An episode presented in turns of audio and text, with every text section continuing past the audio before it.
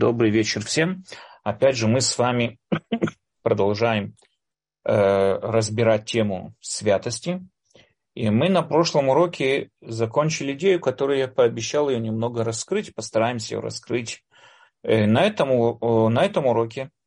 Э, тему того, что Рамбан э, в предисловии, э, в своем комментарии, извините, в своем комментарии на главу э, Кедушим, Рамбан, нам, Рамбан в конце описывает нам, что святость заключается в том, что человек запрещает себе, ограничивает себя даже в дозволенных, даже в дозволенных ему вещах. То есть человек, он не просто, э, не просто э, запрещает то, что ему уже запрещено, человек также запрещает то, что ему разрешено, и это ограничивает. Как в прошлом уроке мы сказали, можно ли объедаться кошерной едой. С одной стороны, еда абсолютно кошерная, и по идее можно кушать сколько угодно. Тора нам не ставит каких-то границ того, сколько можно употреблять пищи в день. Это не ставится какие-то калории, не ставится какое-то количество калорий, не описывается какое-то количество напитков и так далее. Вопрос остается, можно ли э, объедаться, можно ли э, напиваться, то есть можно ли потерять свой человеческий облик э, в, в связи с кошерным, да, с кошерной едой и так далее. Рамбан пишет, что нет, святой человек это именно тот самый человек, его вот приводит нам Равиш, эту идею тоже. Э, Рамбан нам объясняет, что святой человек это тот самый человек, которому очевидно и понятно границы очевидно и понятно границы дозволенного. И несмотря на то, что есть кошерные или некошерные вещи, он все равно ставит в их, их в определенное ограничение. Э, мы, мы, я обещал немного эту тему развить и посмотреть э, более большой такой диапазон мнений в иудаизме на эту, скажем так, на эту тему. Свои корни Рамбан, можно сказать, да, берет, идея Рамбана, она берется в споре по отношению к Назир. Я буду сегодня на уроке использовать такую тему Назир.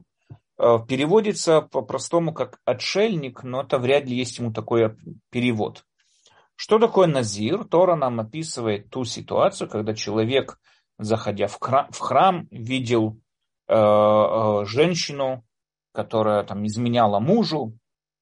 Из-за этого там прошла ритуал, называющийся сота, и он увидел разгул, он увидел э, вот это вот, э, до чего может довести разврат, и он принял на себя назирут. Мы это с вами подробно увидим, но написано, что он принимает на себя назирут, увидев разврат. Человек, что такое назирут? Это определенное ограничение дополнительное, которое принимает на себя человек – Ему запрещено употреблять любое винное, любую винную продукцию, связанную с виноградом, с вином и так далее. Он должен очень отдаляться от этого. Ему запрещено стричь волосы, то есть он должен забросить свой внешний вид на то определение, которое вот тот период времени, который он себе выбрал.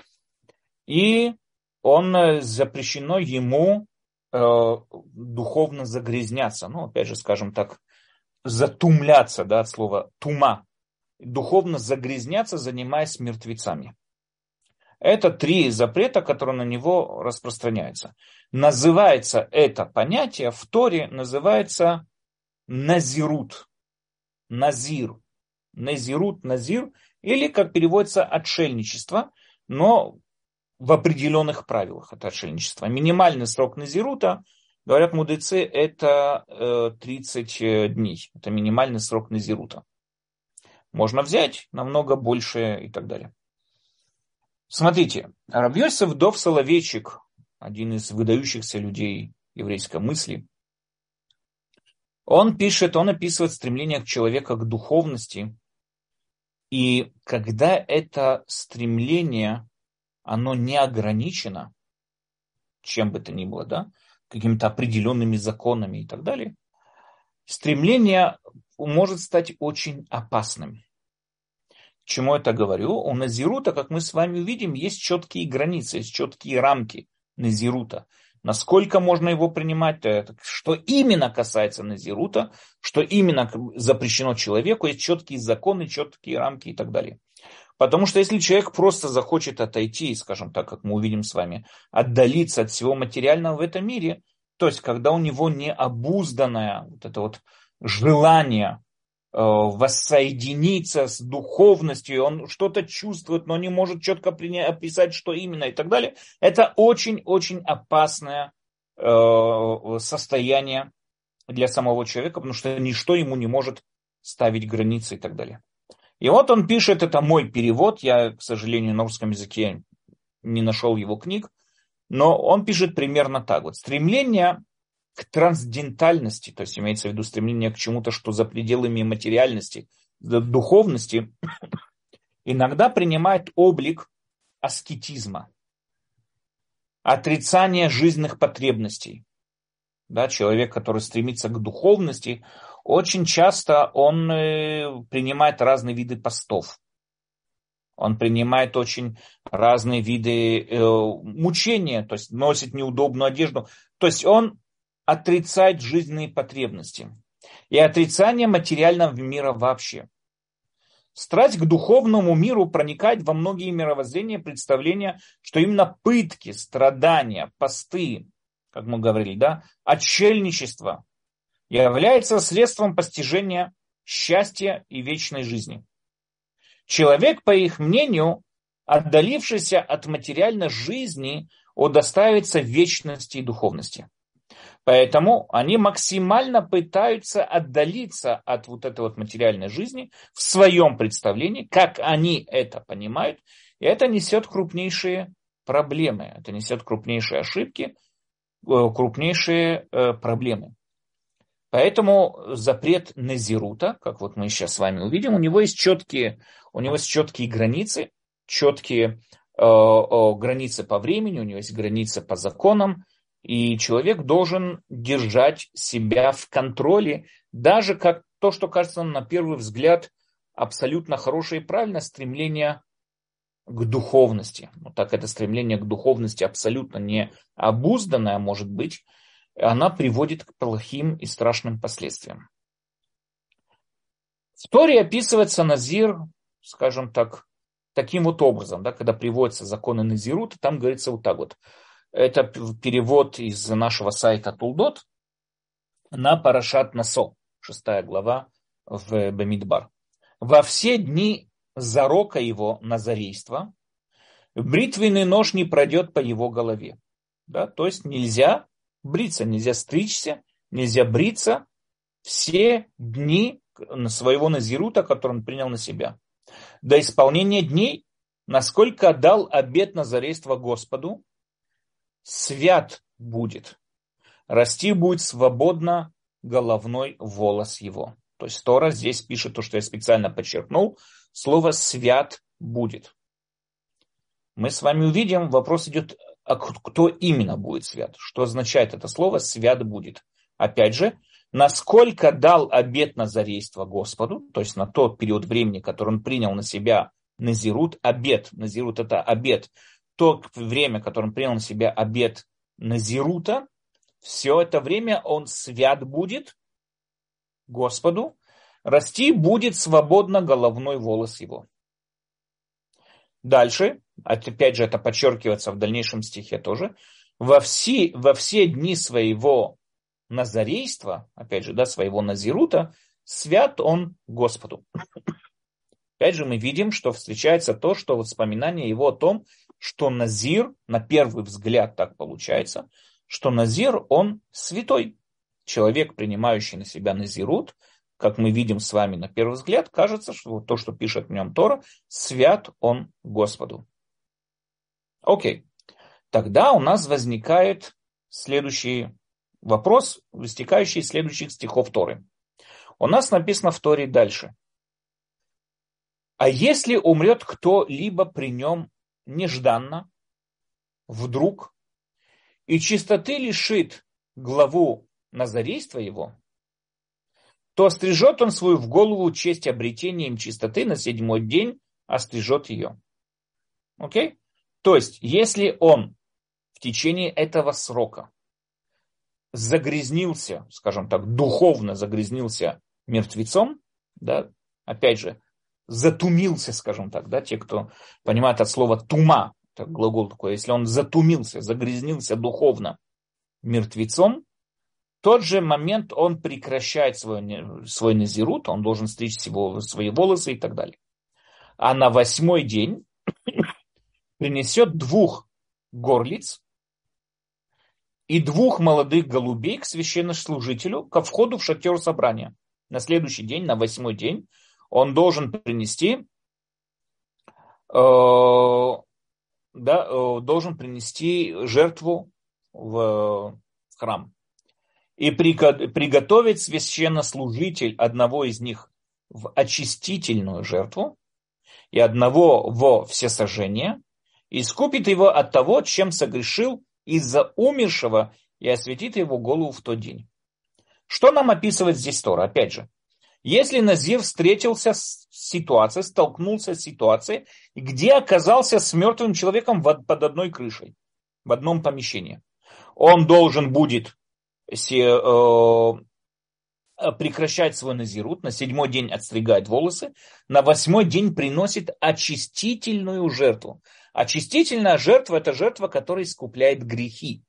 Называется хатат. Жертва, искупляющая грехи. Окей. Раши нам поясняет, вот здесь написано в тексте, как я зачитал, очень интересно такое написано так. А если умрет кто-либо при нем неожиданно вдруг? Умрет неожиданно, нежданно, извините, нежданно вдруг. Раши поясняет, что значит слово вдруг? Имеется в виду непредвиденно, непредвиденно, извините. Непредвиденно, он не мог это предвидеть. Неожиданно, что значит слово неожиданно? Случайно а если умрет кто-либо в шатре, в котором он находится. То есть Раши приводит Талмуд, и Талмуд комментирует нам то, что Назир приносит жертву очистительную за свой грех, когда он оказался с мертвецом абсолютно случайно. Назир пошел в магазин, какой-нибудь там супермаркет пошел, да, за покупками, закупиться себе чем-нибудь и так далее. И вдруг слышит крики и всякое такое, что там какой-то, не, не знаю, человек вдруг от инфаркта скончался. Он здесь при чем? Он же не предвидел это. Для него это абсолютно случайно. То, что на иврите называется онес, это не, независимо от него ситуация. В онесе человек освобождается. Когда человек находится в ситуации, которая не от него зависима, он не может нести никакой ответственности за это. Почему же тогда он должен принести жертву, очистительную жертву приношения? За что? Причем Назир здесь? Опять же, как описывает Тор, это произошло непредвиденно, неожиданно, случайно. Он находился в том помещении, в котором тоже скончался какой-то человек. Ну так какие, какие требования к Назиру? Назир здесь при чем? Почему он должен принести очистительную жертву приношения? на этот вопрос, этот вопрос возник спор уже во времена Талмуда на ответ, насчет ответа на этот вопрос. Талмуд приводит спор между Шмуэль и Раби Лазар. Два мудреца. Шмуэль и Раби Лазар. Шмуэль был мудрец такой, это первое поколение мудрецов Вавилонского Талмуда. То есть он был поколение сразу же после Рабиуда Наси. Он был глава, духовный лидер вавилонской диаспоры.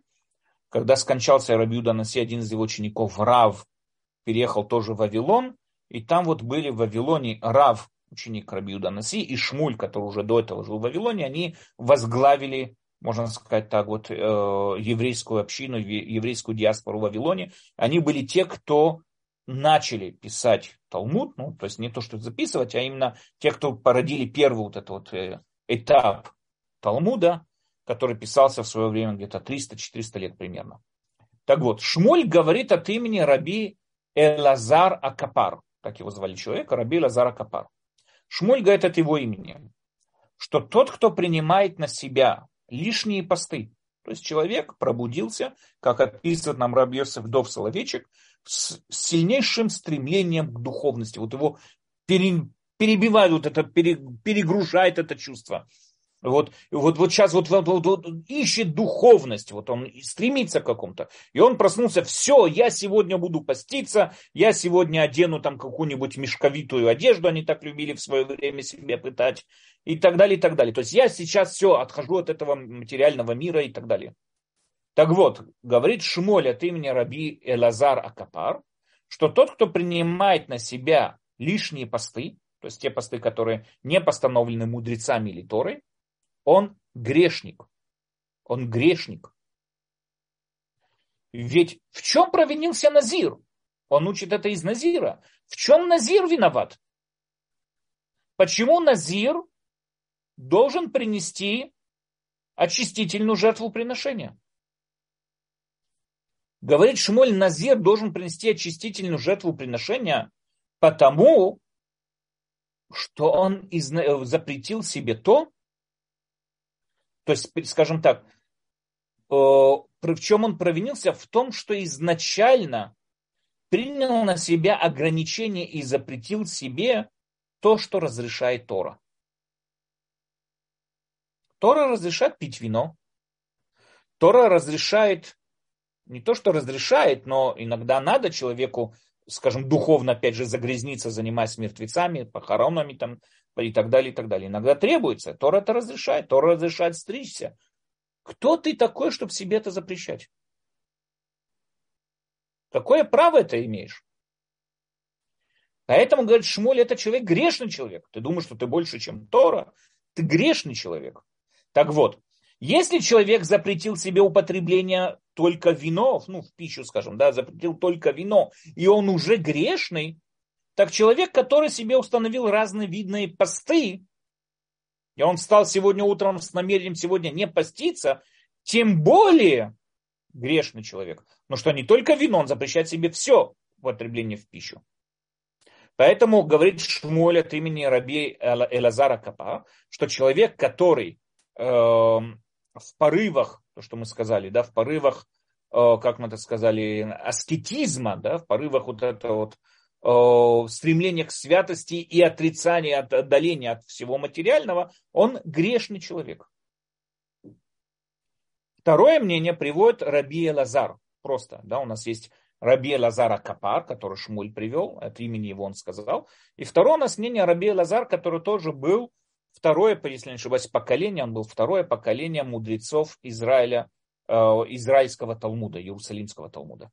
Раби Лазар считает, Наоборот, что Назир святой. Ведь в Торе, помните, я вам зачитывал стих Торы, что в Торе написано, что свят он Господу. Значит, Назир святой. Так вот, он говорит так. Есть поэтому человек, который принимает на себя дополнительные посты и прикладывает дополнительные усилия, чтобы оторваться и отойти от своих соблазнов, порывов, и поэтому он принимает разные посты, разные там э, аскетизм и, и так далее, и так далее, он тем более святой. Если Назир, который запретил себе только вино, уже считается святым, тем более каждый, кто принимает на себя дополнительные посты, считается святым. Окей. Тогда у нас мы видим два противоположных мнения. С одной стороны, Шмоль учит, что Назир грешный из того, что Назир должен принести очистительную жертву приношения. Раби Лазар учит, что Назир святой, потому что Тора говорит о том, что он святой. Понятно. Но что каждый из них сделает с противоположным мнением? Ведь что Шмуль сделает с тем, что по-настоящему написано в Торе, что Назир святой? На это говорит Талмуд нет святой идет не про Назира, а святой идет про его волосы. Волосы его святые, что это означает? Ими нельзя пренебрегать. Когда их стригут, их нельзя использовать в какие-то будни, там, не знаю, что можно сделать из волос, э, подушку набить или там метлу сделать. Я не знаю, что можно сделать из волос. С ними нельзя. Так это волосы Назира, с ними нельзя святой, слово святой в Торе идет не про Назира. Назир, говорит Шмуэль, он грешный человек. Он грешный человек. Но то, что написано в Торе святой, касается не Назира, а его волос. Волос его святой. Окей. А что считает Раби Лазар э, по отношению к тому, что он должен принести очистительную жертву приношения? Если Раби Лазар считает, что Назир да святой, тогда почему он должен принести очистительную жертву приношения? Говорит Раби Лазар за то, что он недостаточно приложил усилий, чтобы избежать этой ситуации. Назир, Назир должен был приложить максимальные усилия, чтобы избежать той ситуации, в которой вдруг он оказался с мертвецом в одном помещении. За это, не за то, что он Назир, еще раз я подчеркиваю, по мнению Шмуля Назир грешный человек. Он не имел права себе запрещать. То есть Тора разрешает, но изначально это неправильный подход. Раби Лазар, Раби Лазар считает, что Назир святой человек.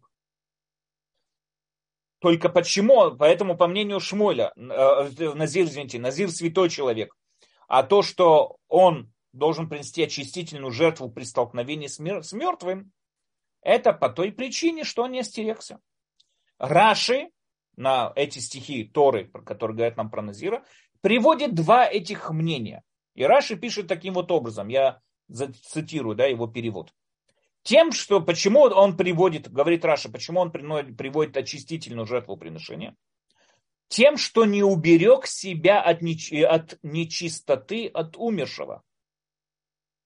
Однако Раби Лазара Капар говорит, за что-то, за то, что огорчал себя, воздерживаясь от вина. То есть мы видим, Раши постановил два этих закона, ну, принял эти два мнения как комментарий к стихам Торы.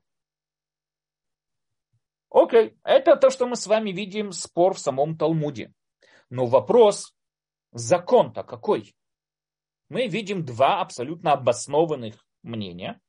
Каждый из них обосновал на том или ином э, отрывке Торы, то есть они обоснованы. И мы видим, что каждое из этих мнений опровергает другое мнение, у них есть четкое опровержение и так далее. То есть два абсолютно обоснованных мнения. Ну так нам сегодня, ну не сегодня, сегодня это Назирута нету изначально, потому что нету храма и так далее. Но если бы из Раташем будет храм, так это хорошо принимать Назирут или нет?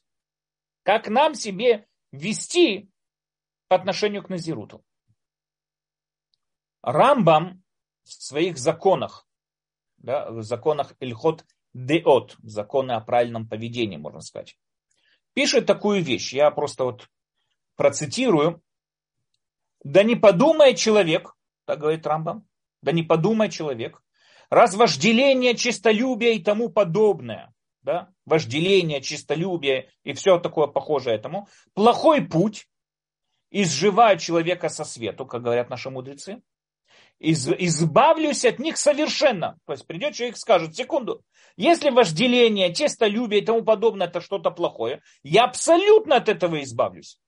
Отдалюсь к полностью, полному противопол... отдалюсь к противоположному концу. Абсолютно уйду до этого. До того, что человек перестает есть мясо, пить вино, он не женится. Да, то, что как ведут себя многие отшельники. И не живет в удобной квартире, и не, не, и не надевать удобную одежду. Мы видим очень часто э, люди, которые вот, опять же, в порывах аскетизма, да, там, живут на улицах, издеваются над собой, одевают мешковину, не кушают, запрещают себе какие бы то ни было отношения с, с женщинами и так далее, и так далее. А только мешковину и грубую шесть буду носить и тому подобное, как ходят христианские монахи. Мы понимаем, что идет речь о видно ордене э, Францискуса, которые прославляли нищету и мучения и так далее, и так далее. Это тоже, говорит Рамбам, это тоже плохой путь. И нельзя так себя вести. Тот, кто так себя ведет, называется грешащим. Ведь сказано о Назире, искупить за себя так, как положил грех на душу. Сказали мудрецы, если даже Назир, который не отказался ни от чего, кроме вина, должен принести, приносить искупительную жертву, Тем более тот, кто отказался от любой другой пищи. Должен, тем более он грешный человек. Поэтому, любой другой вещи, извините. Поэтому велели мудрецы, чтобы человек не отказывался ни от чего, кроме вещей, запрещенной Торы. Это очень важно. Поэтому велели мудрецы, чтобы человек не отказывался ни от чего, кроме вещей, запрещенных Торой. И не изнарял себя ограничениями и клятвами на разрешенные вещи. То есть назирут ни в коем случае, говорит Рамбам. Это что-то негативное, это что-то плохое. Так сказали мудрецы. Тебе недостаточно того, что запретила Тора, что ты запрещаешь себе другие вещи. И в частности те, кто постоянно постятся, идут нехорошим путем. И запретили мудрецы изнурять себя постом. И на все эти вещи и подобные им сказал, Шло, указал Шломо, царь Шломо, сказав, не будь слишком большим праведником и не слишком мудрствуй. Зачем уходить от мира? То есть, что означает не будь слишком большим праведником? Говорит Шломо, нет. Когда человек думает, что он умней Торы, что он понимает больше Торы, что он может запретить себе то, что разрешает Тора, этот человек, он не праведник. Он глупец. В конечном итоге будет грешником. То же самое в книге «Восемь глав Рамбама». Мы тоже, когда ее разбирали на каких-то из прошлых циклов, разбирали эту книгу.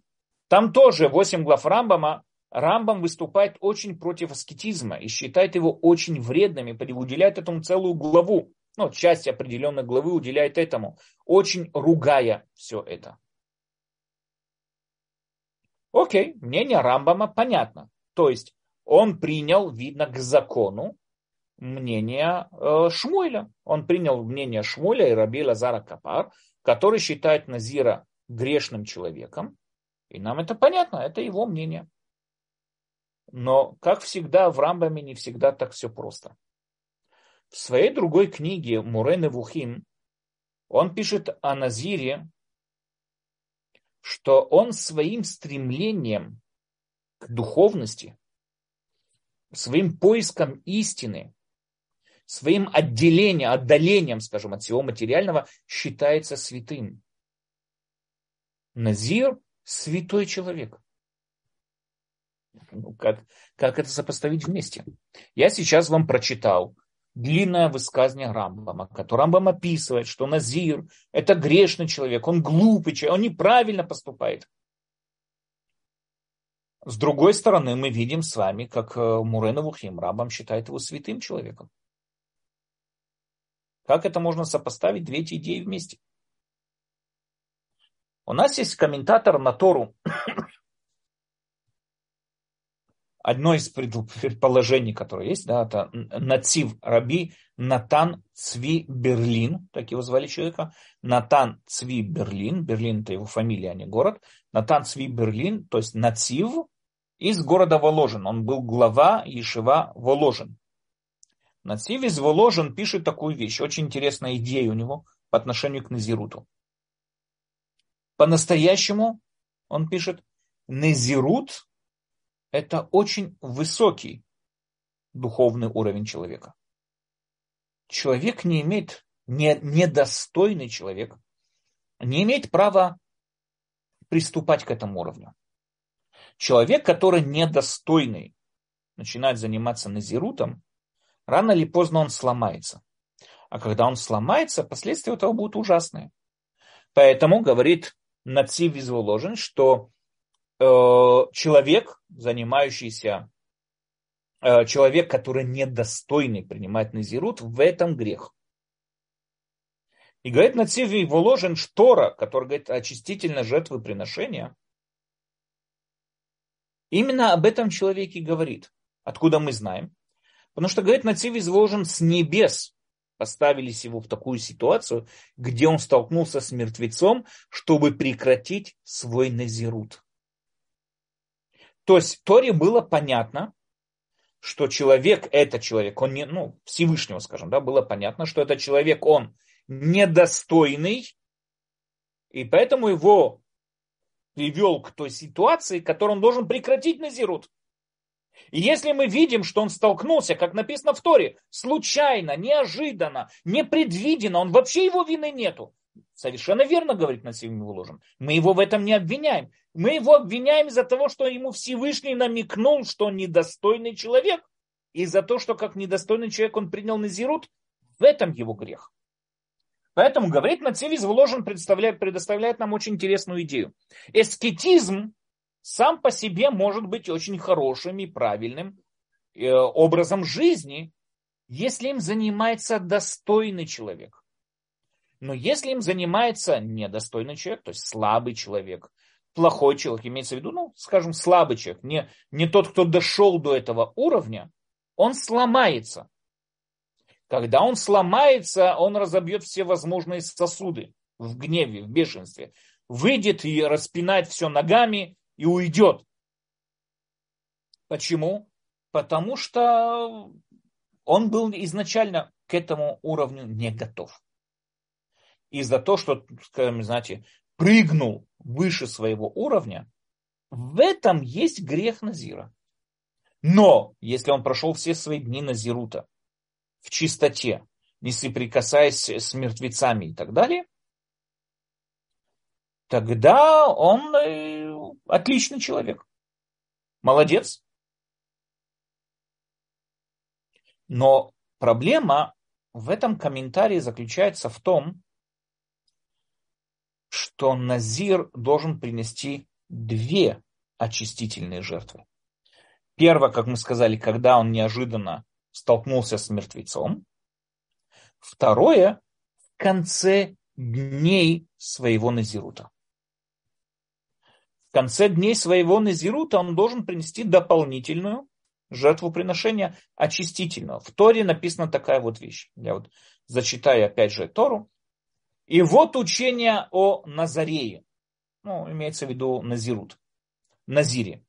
Вот учение о Назарее. В день исполнения дней его назарейства, да, то есть в день исполнения, когда заканчивает последний день своего Назирута, направиться ко входу в шатер собрания, то есть направиться к храму и доставить свою жертву Господу одного агнеца по первому году без порока во всесожжение и одну агницу по первому году без порока в очистительную жертву. И одного овна без порока в мирную жертву. То есть мы видим, что в конце своего Незирута, даже если Незирут прошел в мире, в спокойствии, никакого мертвеца он не видел, не встречал, все как было гладко, весь Незирут прошел гладко, в конце своего Незирута он должен все равно принести очистительную жертвоприношения. И здесь уже пояснение нацив из Воложен не работает. Наоборот, я не понимаю комментарий нацива из Воложен, потому что если он описывает, что его грех заключался в том, что он был недостойный, и поэтому с небес ему намекнули, и что он был недостоин тем, что его привели к этой ситуации, тогда человека, который не привели к этой ситуации. Он, допустим, принял назирут на пять лет. Пять лет отращивал волосы, пять лет не пил вино, пять лет он там не, не, не, не пачкал, не, не, не, не пачкался, да духовно имею в виду, да, не пачкался с мертвецом, не затумлялся мертвецу пять лет. За что тогда он должен принести очистительную жертву? Здесь тогда что мы от него хотим? Это грех или нет? Я понимаю, если мы вот понимаем это, что это да, это выходит, что это грех. И мы здесь видим доказательство мнению Рамбама, приводимое в законах, не в Муреневухим, а в законах. И мы видим здесь доказательство мнению Шмуэля и Раби Лазар Акапар, что это грешный человек. Однако Рамбан, Рамбан пишет очень интересную вещь. Рамбан Снун на Тору. Рамбан пишет именно вот это о последней жертве, да, в последний день своего Назирута. Интересно, что он ничего не пишет о очистительной жертве при столкновении с мертвым. Но именно вот в этом вот, про эту жертву он пишет такую вот вещь примерно. Э, причина этой жертвы в том, что человек, который уже достиг высокого уровня, он уже отошел от вот это вот э, от, э, от легкого поведения, скажем, от разврата. Он уже ушел от нечистоты. Он уже отказался от вина, которое приводит к разврату. Он уже посвятился, он направил свое стремление к духовности. И продержался весь срок своего назирута. Он продержался весь этот срок. По истечению этого срока он сознательно возвращается в развратный образ жизни. Представьте себе человек, который бросил курить. Да, он курил там, не знаю, много лет и бросил курить. Все, он не курит. Молодец. Но вдруг по концу своего вот этого, да, он там принял, извините, он принял обет не курить. Он дал, поклялся на могиле, там, не знаю, своих родителей или там, не знаю кого, там поклялся, что он пять лет не будет курить. И он все пять лет сдержался. Ни сигареты, ни запах, ничего. Отдалялся от всего, что только там буква Т находится. Не просто табак, а все, что начинается на букву Т, от этого отдалялся. Пять лет выдержал. И вот заканчивается это пятилетний срок. И мы себе представляем, как человек достает пачку сигарет и с огромным наслаждением закуривает сигарету. Ну, блин, ты что, дурак? Ну, ты, ты уже пять лет сдержался. Ну, так зачем сейчас так вот, вот все разрушать? Зачем сейчас возвращаться к этой вредной привычке? То же самое говорит Рамбам по отношению к Назиру. Ты уже продержался. Ты уже молодец. Отказался от вина, отказался от стрижки отказался от, извините, наружного вот этого вот, э, уделения внимания к своей наружной личности, внешности и так далее. Ты уже дошел от разврата. И вот в конец вот этого дня все, возвращаешься обратно на старый уровень. В этом, из-за этого он должен принести очистительную жертвоприношение. Это не грех, но это как минимум показывает то, что человек недостойный, скажем так. Поэтому в главе Кидушин Рамбан, вот мне это все объяснять для того, чтобы объяснить вот мнение Рамбана, в главе Кидушин Рамбан пишет нам что-то, кто такой святой человек, говорит Рамбан, Снун, опять же, Снун в конце, не Рамбам, который разбирали до этого. Э, я подчеркиваю, что люди часто путаются, не всегда в разговоре понятно, о ком идет речь. Так вот, в главе на, на комментарий на главу Кедушим Рамбан нам пишет такую вещь, что человек, что такое святой человек? Святой человек это тот, который дошел до того уровня, в котором он способен сдерживаться и запрещать, и контролировать, ну, скажем, идет больше того, что от него требует Тора. Рамбан видит в Торе как минимальный уровень требования человека. Да, Тора не запретила вино по той причине, что, что вино, ну, не каждый человек может это выдержать. Но всем ведь понятно, что опьянение и состояние пьянства, вот это, это всем понятно, что это плохо. Для этого Тора не нужна, чтобы было понятно, что это плохо. Поэтому, естественно, человек не может прийти и сказать, Тора разрешает, поэтому я могу напиваться. Нет. Тора также не запрещает нам кокаин. Тора не запрещает нам, э, э, не знаю, там морфий. Очень много наркотиков, которые Тора, там опиум, не, раз, не запрещает нам, да, но это не означает, что можно их использовать. Почему нельзя? Потому что они приводят к разврату, они приводят к преступности, они приводят к потере контроля над собой. И тем самым образом, естественно, что Тора против этого. То есть интуиция нам говорит, не надо Тору ради этого. Это и так понятно каждому человеку. Поэтому говорит Рамбан, да, Тора не запрещает те вещи, которые Ну, просто про кокаин я так привел пример. Тора, во времена Тора даже не знали о существовании этого. Но, но Тора не запрещает нам те вредные привычки, от которых человеку тяжело отказаться. Но, естественно, это ни в коем случае не означает, что человек должен им придерживаться. Поэтому, если человек дошел до того уровня, что увидев определенный э, разврат, увидел определенный разврат, и это подтолкнуло его к тому, что все, надо прекращать с этим вот, знаете, легким поведением таким. Я не буду больше Э, там, не знаю, в, в, находиться в состоянии опьянения, не буду больше это, ну что вот, смотрите, к чему это может привести. По мнению Рамбана, именно это и есть святой человек.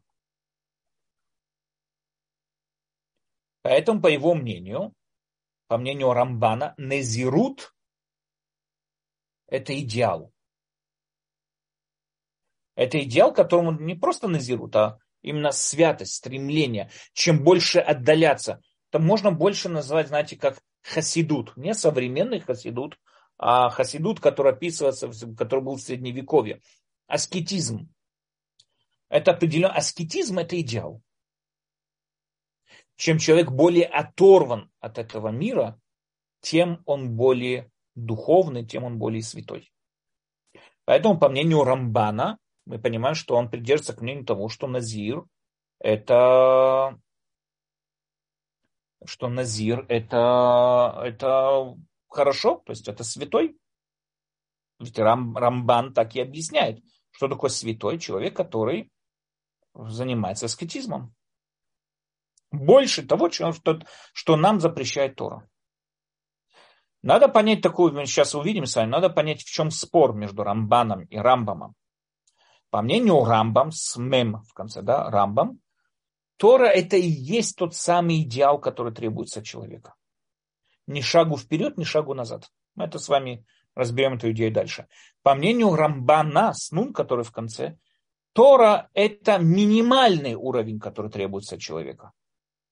Чем ты выше поднимаешься, тем меньше нуждаешься и тем больше отдаляешься от этого материального мира, тем лучше. Но однако мы видим, что это не просто спор между Рамбамом и Рамбаном, а мы видим с вами, что в самом Рамбаме есть нестыковка с Мем, который, да, как мы с вами прочитали вот его э, законы, э, там, где он пишет, что Назир это грешный человек, и опять же привели отрывок из Муры Невухим, где Рамбам считает, что Назир это святой человек. Сам же Рамбам как с этим можно э, как бы сжиться, скажем так. Как это можно понять? У нас есть два, скажем так, мнения двух мудрецов. Одно Раби, Исра... Э, Раби э, Рамо, извините. Раби Исра... Рави Рамо. Э, и второе, это комментаторы на Шулханарухе. Второе у нас есть Мешех Хохма, Рабсимха Акоин из Двинска. Ор Самех, он написал книгу Мешех Хохма на Тору и так далее. Они оба примерно пишут то же самое. И они пишут интересную вещь такую. Они пишут, что сама Тора, извините, так скажем, начнем с того, что э, Назир это не идеал. Это не идеал. Тора идеал. То, что Тора запрещает, так по мнению Рамбама, то, что Тора запрещает, то, что Тора разрешает, это и есть идеал. Назир не может быть идеал, идеалом, как бы идей самой по себе. А это средство перевоспитания. Когда, видит человек, когда человек видит, что он находится на грани какого-то разврата, греха, тогда он должен как-то устражить чтобы не скатиться туда. Это не идеал. Но когда он видит, что есть опасность, в моменты риска и опасности мы требуем более бдительности.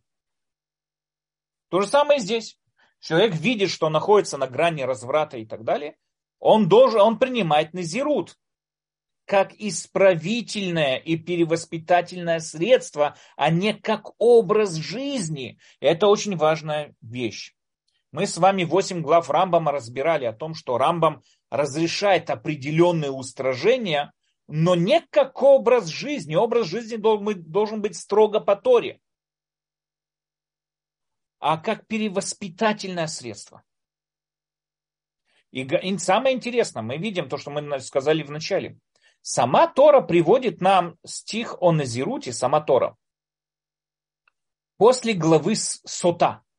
Да, есть глава Сута. Сута – это развратная женщина, которая муж э, ее заподозрил, попросил больше не встречаться с тем человеком, с которым он ее приревновал. Она продолжала встречаться, были свидетели, ее приводят в храм. Там происходит определенный ритуал, доказывающий ее вину или не вину. И, допустим, если она да, согрешила с тем человеком, там она как бы э, в храме она глотает какие-то воды, она умирает и так далее. И вот пишет Раши такую вещь. Почему раздел о Назире, говорит Раши, расположен в непосредственной близости с разделом об изменнице? Почему не в начале раздел об изменнице и сразу же идет глава о Назире? Чтобы сказать тебе, видящий неверную жену в ее позоре, пусть воздержится и от вина, ибо она может привести к прелюбодению. То есть мы видим, что человек, заходя в храм, увидел вот это разврат и так далее, и чтобы воздержаться от этого возврата, избежать этого возврата, он принимает на себя определенные ограничения. Рамбам считает, что это ограничение может быть только временно в исправительных целях это ни в коем случае не может быть образ жизни человека. Э, например, знаете, вот можно привести пример. Представьте себе у человека, что такое Тора. Да? Вот можно представить себе такую ситуацию. Человек покрыт одеялом. Одеяло его полностью покрывает, допустим, там от шеи до ног полностью покрывает. Но если он перетянет его чуть-чуть на шею, оголит ноги. Если он притянет ближе к, больше к ногам, оголит себе верхнюю часть туловища. Так или иначе ему будет неуютно. Вот как она лежит, так и должна лежать. Если мы с вами помним, э, опять же, да, 8 глав Рамбама, когда изучали, по мнению Рамбама, Тора предназначена выработать у человека правильные привычки – привыкать действовать правильно, привычки, правильные привычки вырабатывают правильные качества, которые в дальнейшем формируют действия человека и формируют его подсознательные процессы в его мышлении, суждении, и он все меньше и меньше стремится к злу. Человек, который привыкает делать добро, он меньше стремится к злу. Поэтому Тора и есть тот самый идеал, по которому мы должны жить. Потому что именно она воспитывает в нас правильные привычки. Но пишет Рамбам, устражение, у него всегда есть опасность, что он выработает несбалансированную привычку. Он выработает плохую привычку.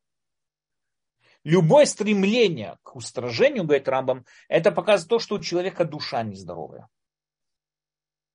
Но здесь надо понять такую вещь.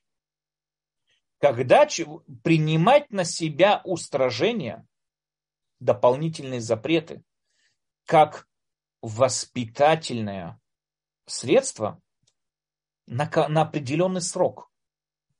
Это можно. Это нормально. Но что бывает очень часто, что уже выработалась какая-то привычка, и чтобы от нее отучиться, недостаточно идти сбалансированно, говорит Рамбам. Иногда надо перейти на противоположность. Рамбам, если вы помните, приводил пример из медицины. Иногда, когда у человека разбалансировано что-то в теле, мы его пытаемся балансировать чем-то другим, но это не должно быть образом жизни. Допустим, у человека, которого бессонница, мы ему даем снотворное.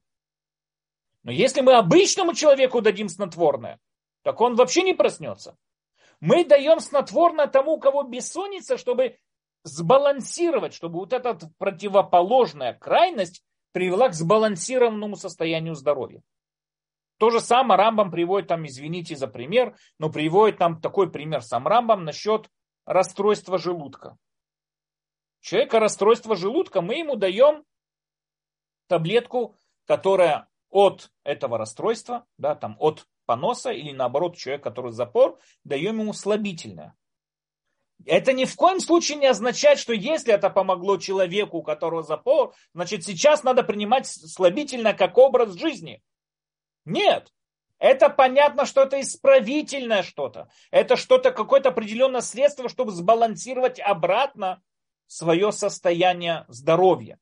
А после этого, когда он уже сбалансировано здоровье, когда он избавился от этой болячки, тогда уже все, прекращаем это давать. Он ведет обычный, нормальный образ жизни с сбалансированной пищей, которая не туда, ни сюда, как бы не вызывает, как и не вызывает расстройство желудка, так и не вызывает запор.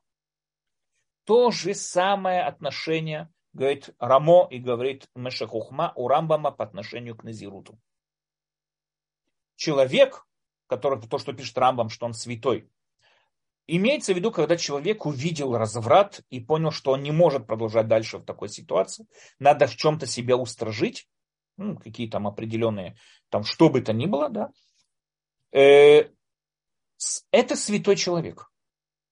Но когда, когда он идет четко в рамках Назирута, не больше, не меньше, и когда это на определенный срок.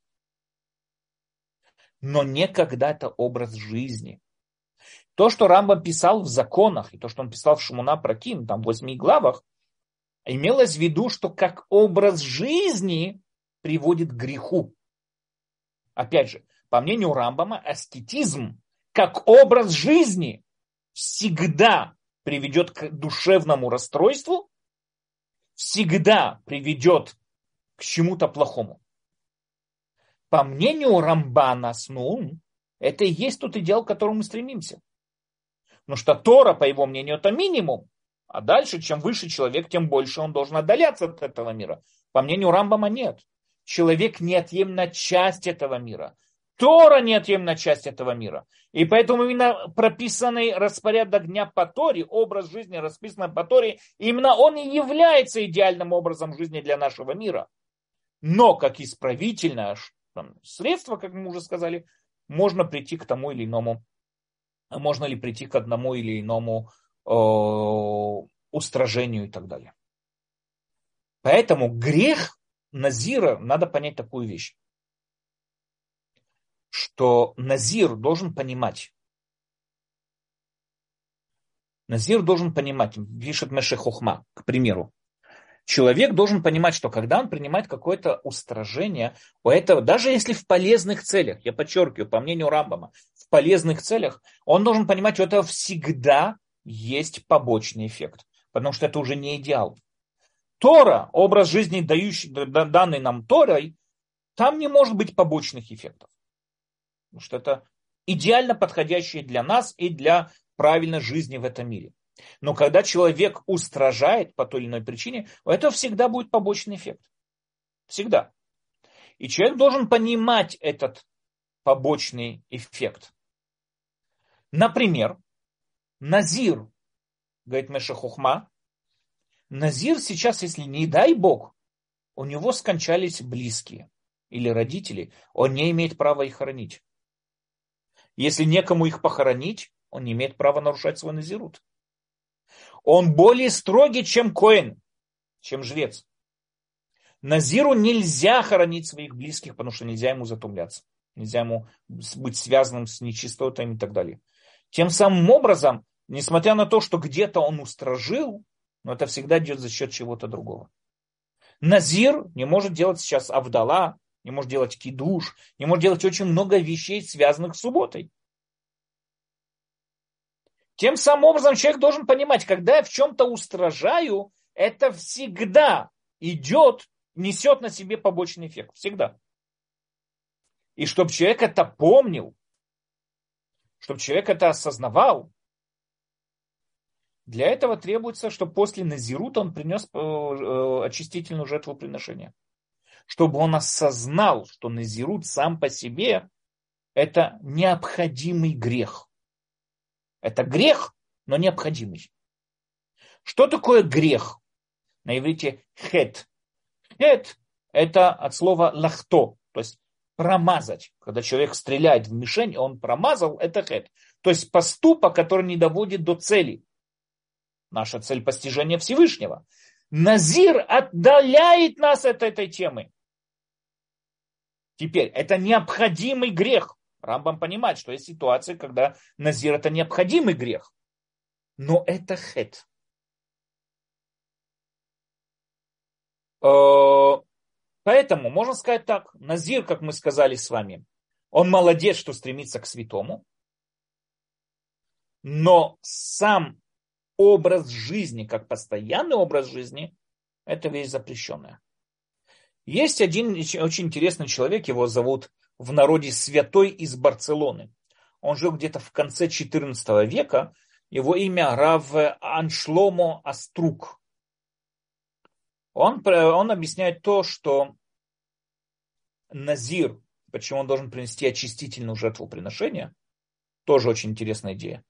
Он придерживается мнению Рамбама, да, что Назир это, но говорит он то, что да, это необходимый грех, но из-за того, что человек скатился до такого состояния, что только Назирут может его спасти от разврата, за это он должен принести э, очистительную жертву. И за то, что изначально ты очутился и оказался в такой ситуации. То есть назирут в его понимании это очень крайняя мера, которую должен, которому иметь право использовать человек, но как крайняя мера. Если ты уже дошел до того, что обязан ее использовать, ну, тогда вот за это впоследствии ты должен принести очистительную жертву приношения. Таким образом, получается здесь интересная вещь. По мнению Рамбама, не сам назирут, не сам аскетизм или отшельничество, он э, святой, а само стремление к духовности. Назир, он пишет в Мурен Вухим, святой человек, потому что он стремится к духовности. Если средством для этого является назирут, это не проблема.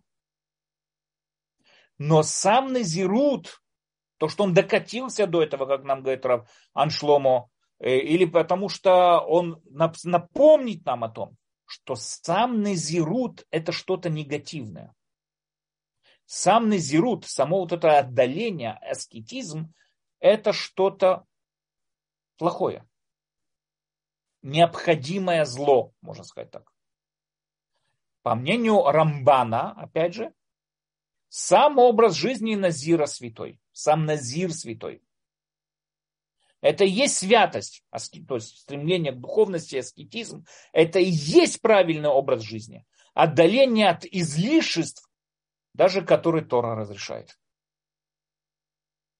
Таким образом, мы с вами видим, как Рамбам постановил закон как Шмуэль и как Раби Элазара Капар, а Рамбан постановил закон, как Раби Элазар, и этот спор из Талмуда постепенно перетекает более поздние периоды времени, в Средневековье и так далее. Теперь, какое это отношение имеет к нашей святости, о том, что мы вот сегодня, наш урок касается святости?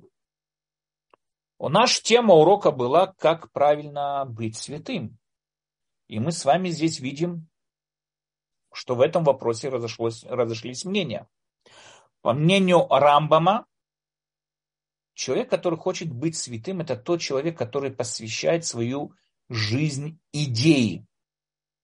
Какой идеи? Торе.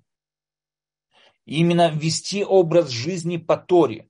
Именно вести образ жизни, соответствующий Торе, это и есть святой человек. Иногда для этого требуется от нас прибегнуть к не очень, скажем, хорошему, но очень эффективному средству. Да, определенные аскетизмы. Но сам по себе аскетизм со святостью никак не связан. Что такое святой человек? Человек, несущий, как мы говорили на прошлых уроках, человек, несущий на себе идею служения Всевышнему. Он всю свою жизнь посвятил этой идее. И все, что его интересует в этой жизни, это именно эта идея служить Всевышнему. По мнению Рамбана, снун, который в конце, святой человек это тот человек, который максимально, чем более максимально, тем более он святой. именно отдаляется от этого мира. Таким образом, как правильно быть святым человеком? Как и любая другая тема в иудаизме, мы видим, что этот вопрос стоит под спором. Но оба этих мнения им абсолютно и понятно, что святость не связана с каким-то предметом. И человек ни в коем случае не святой, потому что в нем есть какие-то выделяющиеся свойства, которых нет у другого человека. Человек святой тогда, когда ведет святой образ жизни. Что такое святой образ жизни? По мнению Рамбама, жизнь, соответствующая законам Торы. По мнению Рамбана, Тора это минимум. И чем дальше мы отдаляемся от этого мира, тем более святой этот человек. Но ни в коем случае святость не связана с какими-то секретными свойствами, которые находятся в самом человеке. Окей, я, мы, слава богу, сегодня закончили эту тему. Боялся, что мы ее не успеем, но, слава богу, успели. Поэтому, если есть какие-то вопросы, пожалуйста. Спасибо огромное, Рав Даниэль. Вижу только два вопроса. Пожалуйста, дорогие участники, можно написать сейчас в чат или поднять руку для голосового вопроса. Рав Даниэль, почему Назир не может делать Авдолу? Спасибо. Ну что Авдала принято с определенным алкогольным напитком, изначально вино.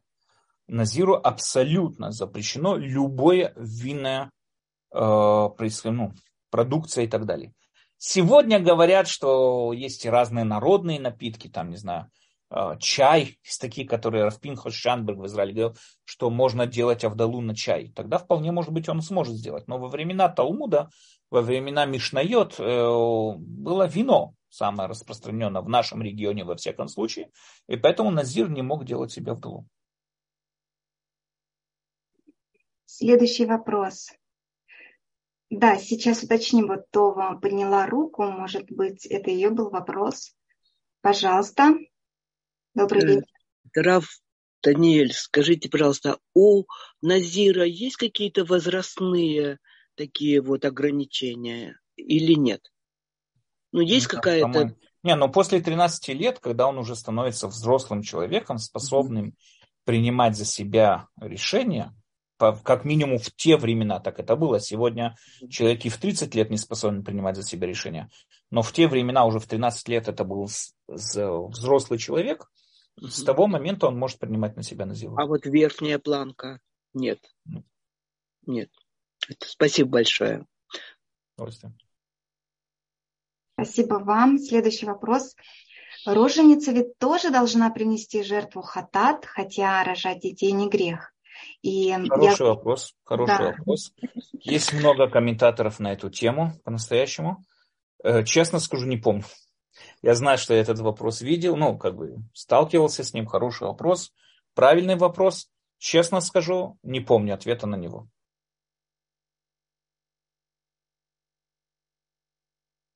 Далее в продолжение э, пишет нам участник, что он знает такое объяснение, что рожающая женщина дает необоснованные обеты, но ведь это так бывает не всегда, так что понять это смысл. Я слышал такое объяснение.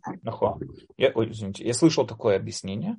И опять же, то же самое, что и он говорит, это бывает не всегда, и поэтому обязать всех рожениц в этом э, тоже абсолютно верный вопрос.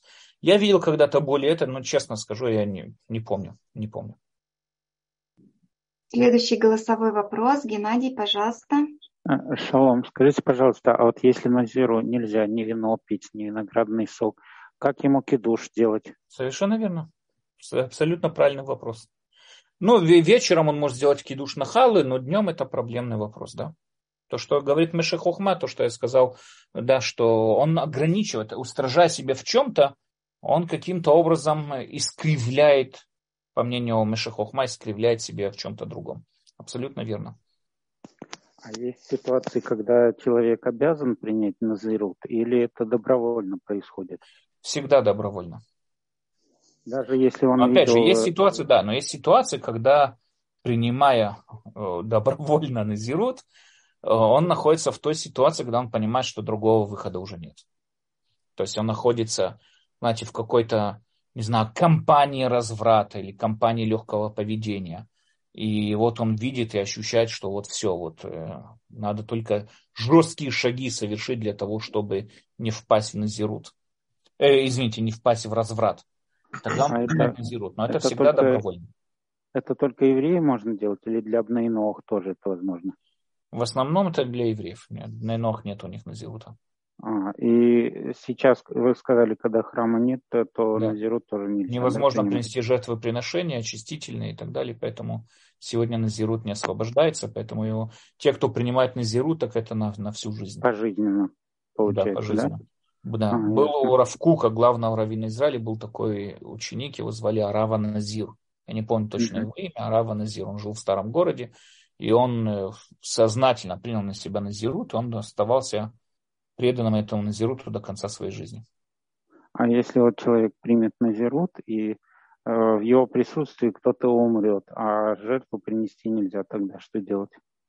Вот в этом, поэтому это очень проблемная вещь сегодня, поэтому никто не дает, не дает Назирут. Почему тот сделал, я не знаю. Может, он как-то, не знаю. Но, но в основном именно по этой причине э, Назирут мы сегодня не, не принимается Назирут. Ясно. Тода раба. С удовольствием. Спасибо, Геннадий. Следующий голосовой вопрос. Давид, у вас включен микрофон, пожалуйста. Даниэль. Спасибо большое за урок, очень интересно. А не подскажете, вот э, связана ли тема сегодняшнего урока с днями Шававим, которые вот наступают, наступили? Я думал, я вам скажу честно, я думал как-то да, да. дать э, урок про дни Шовавим, но мы все равно занимаемся святостью. Мы просто в, в книге Рав Иша, которую мы разбираем, мы дошли до того, где он там вспоминает Рамбана.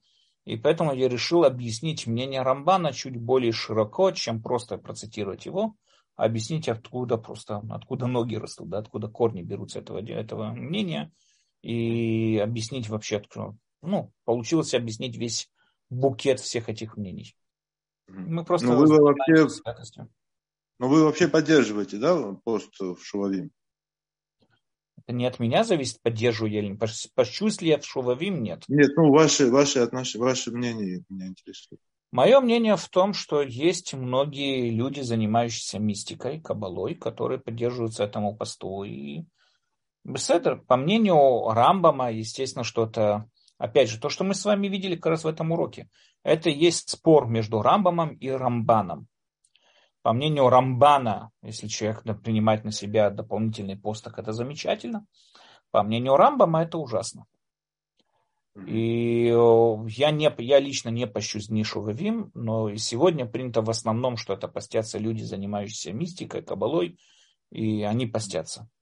Поэтому, опять же, это кто я такой, чтобы говорить что-то против них и против Рамбана и говорить какие-то свои мнения на, на эту тему. Но это спор. Ну, Аллахи нету, да, по этому вопросу? Нет. Нет. Спасибо. С удовольствием. Спасибо. Следующий вопрос от Анны. Шалом, уважаемый Рав. Адам был первый назир после Хета решен? Эм, есть такой мидраж, но понимаете, так Адам был первый человек, наверное, он был первый назир кто там до него Бог еще принять.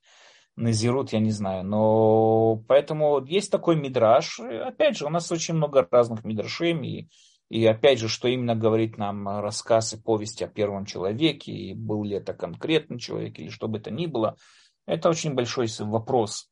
Но есть такой мидраж, который говорит, что первый человек принял Назирут. И опять же, я понимаю, что этот мидраж берет свои корни от э, мистического подхода от Рамбана и от Раби Лазара. И поэтому это святость. А так вот, я не знаю. Не знаю. Я не знаю, существовали ли вообще таком понятии закона, где он приносил чистительные жертвы. Я не знаю. А, мидраж есть, да, мидраж есть, я с этим не спорю. Спасибо, Рав Даниэль. Когда исправляешь свои качества, в этом же тоже есть аспект Назирута? Нет, когда исправляешь свои качества, это то, что от нас требует Тора. И по мнению Рамбам, это и есть образ жизни исправления своих качеств. А, только когда мы идем на определенные устражения больше того, что от нас требует Тора, там есть аспект Назирута. Но это опять же не тот Назирут, то есть это не все законы. После этого человек, который исправил свои качества, Он не должен принести очистительную жертву приношения после этого. Нужно назирут, это четкие законы, связанные с назирутом. Э, образ жизни, исправление качеств, соответствующей Торе, это именно, и в этом есть сам идеал, по мнению Рамбама. И поэтому с назирутом это не связано. Назирут это что-то дополнительное. Спасибо огромное, Рав Даниэль. Э, канала сайта Толдот, YouTube канала нам желают счастья и благодарят за свет Торы, который несете. Спасибо, спасибо. Очень рад и всем всего хорошего. Тогда, если больше вопросов нет, и без Раташем продолжим дальше развивать эту тему. У нас еще остался, я думаю, один урок, еще посвященный этой теме. И продвинемся дальше. Всего всем хорошего, желаю спокойной ночи и без Раташем до следующей недели. До свидания.